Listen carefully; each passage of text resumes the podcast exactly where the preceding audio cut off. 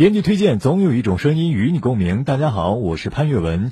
面向普通受众的最新人工智能交互产品 Chat GPT 近来备受关注。上线两个月后，月活跃用户在一月末达到了一亿，成为史上用户增长最快的消费者应用程序。据报道，百度在内部也有推出类似 Chat GPT 聊天机器人的规划。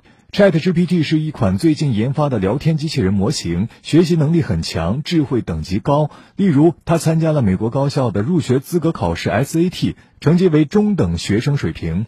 那我们到底如何使用这项新技术呢？其实，在某种意义上，ChatGPT 越来越像一个真实的人，它能够形成具备一定逻辑的思考结果。而基于这一能力，已经有很多人开始通过 ChatGPT 取巧逃避本应需要人类大脑思考而进行的工作。例如，它能代写论文、代编程序、代发邮件，甚至可以代为参加线上考试，成为新的作弊神器。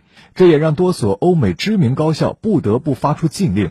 但这从另一方面看，它也缩短了人类的工作效率，并且水平可能会更高，从而进一步拉高整个行业的水平。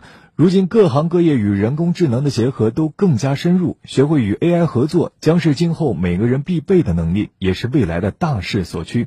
真实的人群体在未来社会中会越来越多的出现，充当各种各样的角色。让人工智能不断进化演变，最终能够像人类一样思考，本是这一科研领域的终极目标。也因此，每每有更为先进的人工智能产品面世，人们都会想要从伦理、法规等多重角度审视。但说到底，人工智能产生的前提是人，对人工智能发展进行必要约束，已经在人类社会取得共识。人工智能的不断迭代，也需要始终保持独立冷静思考的人类，将其向科技更高水平的发展上进行引导。